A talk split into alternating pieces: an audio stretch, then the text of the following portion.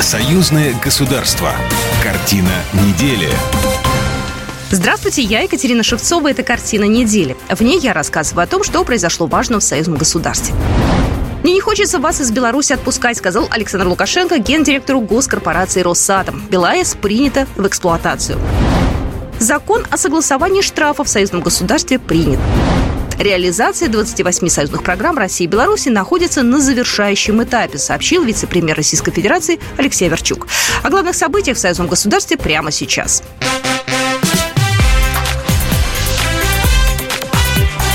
Главное за неделю.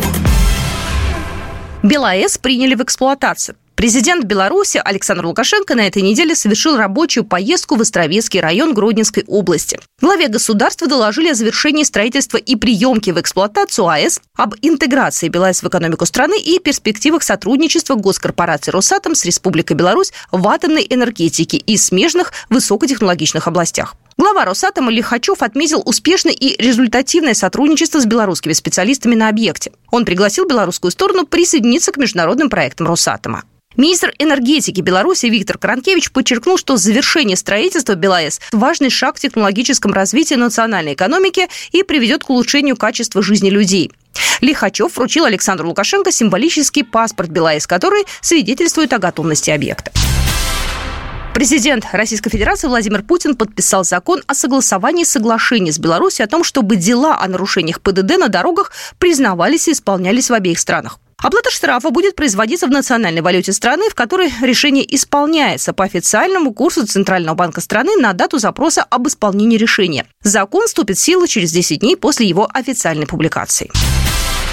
Реализация 28 союзных программ России и Беларуси находится на завершающем этапе, сообщил вице-премьер Российской Федерации Алексей Верчук. Он подчеркнул, что после окончания всех процедур, связанных с этим пакетом программ, ожидается продолжение. А Верчук заявил в этой связи, что Беларусь уверенно развивается, несмотря на колоссальное давление, которое оказывается на республику со стороны Запада. По его словам, это общая заслуга Москвы и Минска. В Москве на полях Международного таможенного форума прошло заседание коллегии Таможенного комитета Союзного государства. Участвовали госсекретарь Союзного государства Дмитрий Мезенцев, временно исполняющий обязанности руководителя Федеральной таможенной службы России Руслан Давыдов и председатель Государственного таможенного комитета Беларуси Владимир Орловский. Итогом встречи стало подписание двух постановлений. Они касаются деятельности Межгосударственного центра для координации работы по управлению рисками, аналитических функций и мониторинга совершения таможенных операций центр, который создан и реально заработал в текущем году, подтверждает значимость такого института, как таможенный комитет союзного государства. И, пожалуй, таможенники показывают э, первый опыт создания наднационального органа, который э, создан во исполнении реализации ряда союзных программ из того пакета, числом которых 28, который был утвержден на заседании Высшего Госсовета Союзного государства 4 ноября 2021 года. И мы хорошо помним те слова, которые сказали Владимир Владимирович Путин и Александр Юрьевич Лукашенко, когда поставили подписи под утверждением этого решения. Это был новый этап экономической интеграции России и Беларуси.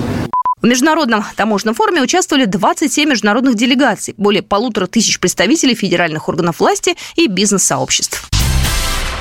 Развитие медиа в меняющемся мире. Именно так звучала основная тема, которую обсуждали на втором медиафоруме стран СНГ. Он прошел в Москве и был посвящен анализу текущего состояния и перспектив деятельности средств массовой информации в странах Содружества. В дискуссиях приняли участие представители политики, СМИ и экспертного сообщества. Первым прошло пленарное заседание. На нем говорили о проблемах международной журналистики, информационной безопасности и взаимодействия в информационном и политическом пространстве стран СНГ. Официальный представитель МИД России Мария Захарова отметила одну из тенденций в современной медиасфере – приравнивание блогосферы к журналистике. Она подчеркнула, те, кто отстаивал мнение, что это две разные среды, были подвергнуты критике за то, что душат свободу.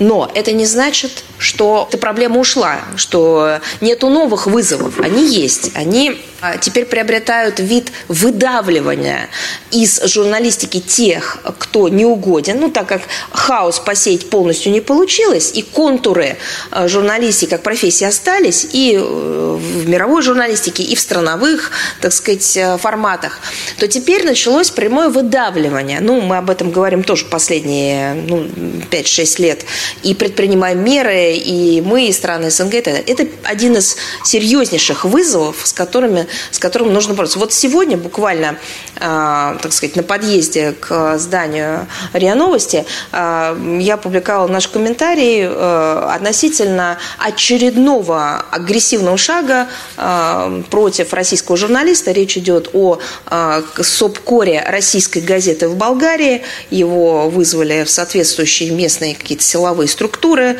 оказывали психологическое давление, потом начали угрожать отъемом аккредитации, э, экстрадиции и так далее. Э, потом мы получили уже уведомление о том, что это все будет сделано. Э, как вы понимаете, это не единичный случай, это, к сожалению, продолжение вот той самой цепочки. Наши ответные меры не заставят себя ждать, поверьте, потому что только так они понимают. Но это тенденция, это угроза, с которой надо будет э, что-то делать. Мы должны будем э, понимать и рассказывать всем остальным странам и внутри нашего пространства СНГ, и другим, что то же самое будут делать с ними.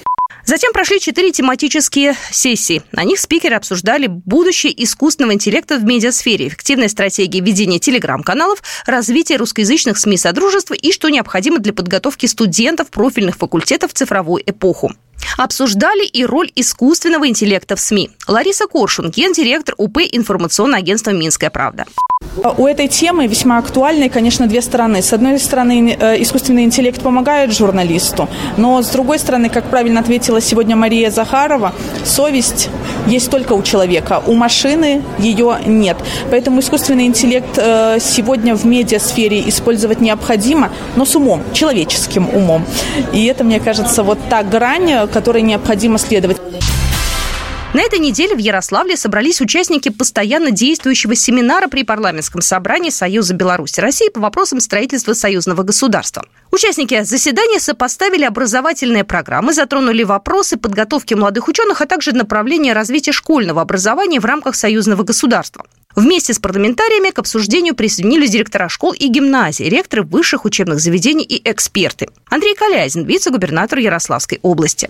Вот эти встречи и обсуждения э, тем э, межнационального сотрудничества э, и образования, они должны привести к выработке новой системы образования, которая позволит вернуть ту самую силу и ту самую конкурентную способность для России, для Беларуси, для союзного союзного государства, как в образовании, так и во всех других сферах, экономике, культуре, потому что все-таки в основе всего лежит образование. Обсуждали роль дополнительного образования, роль ветеранских организаций в патриотическом воспитании молодежи и взаимодействие по подготовке будущих педагогов. Николай Бурляев, председатель комиссии парламентского собрания по культуре, науке и образованию, депутат Госдумы Российской Федерации. Наша комиссия по культуре, науке и образованию предлагает программы, проекты, которые помогут консолидации, так сказать, наших усилий в творческих вузах, допустим, в научных вузах, обмены студентами. Я вот лично думаю, у меня в планах выпустить и в Авгике курс авторской режиссуры, потому что белорусское кино нуждается в режиссерах хороших, чтобы помочь передать опыт, самый лучший опыт, который мы накопили в России. Участники семинара отметили, что одной из главных задач при формировании общего образовательного пространства союзного государства стало усиление в вопросах интеграции национальных систем высшего образования России и Беларуси.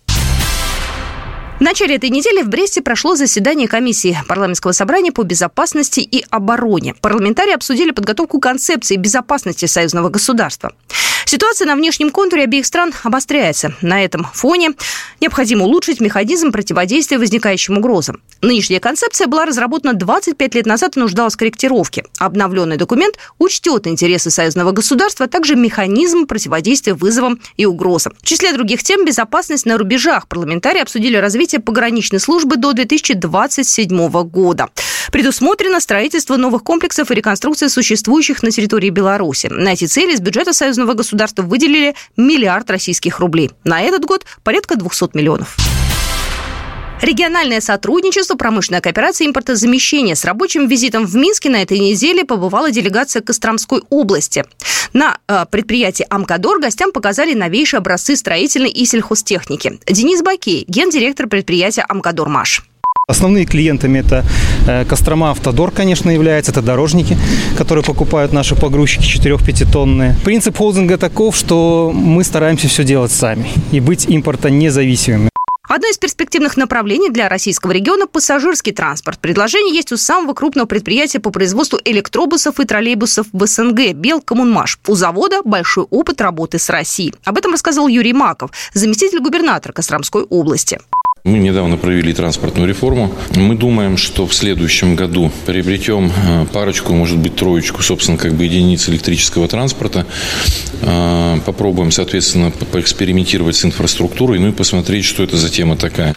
Кострома не первый регион, который интересуется белорусскими электробусами, троллейбусами и трамваями. После начала масштабного проекта по обновлению общественного транспорта в России Минское предприятие переориентировало экспорт с запада на восток. Белорусский электротранспорт не только покупают, но и собирают в России. В стране работают два совместных предприятия в Нижнем Новгороде и Новосибирске. По плану к 2025 году Нижний Новгород и Минск вместе соберут 170 трамваев. Кроме того, между Костромой и Беларусью заключено соглашение о сближении в экономической и гуманитарной сферах. Вот такие события произошли в жизни союзного государства на этой неделе. С вами была Екатерина Шевцова. Программа произведена по заказу телерадиовещательной организации Союзного государства. Картина недели.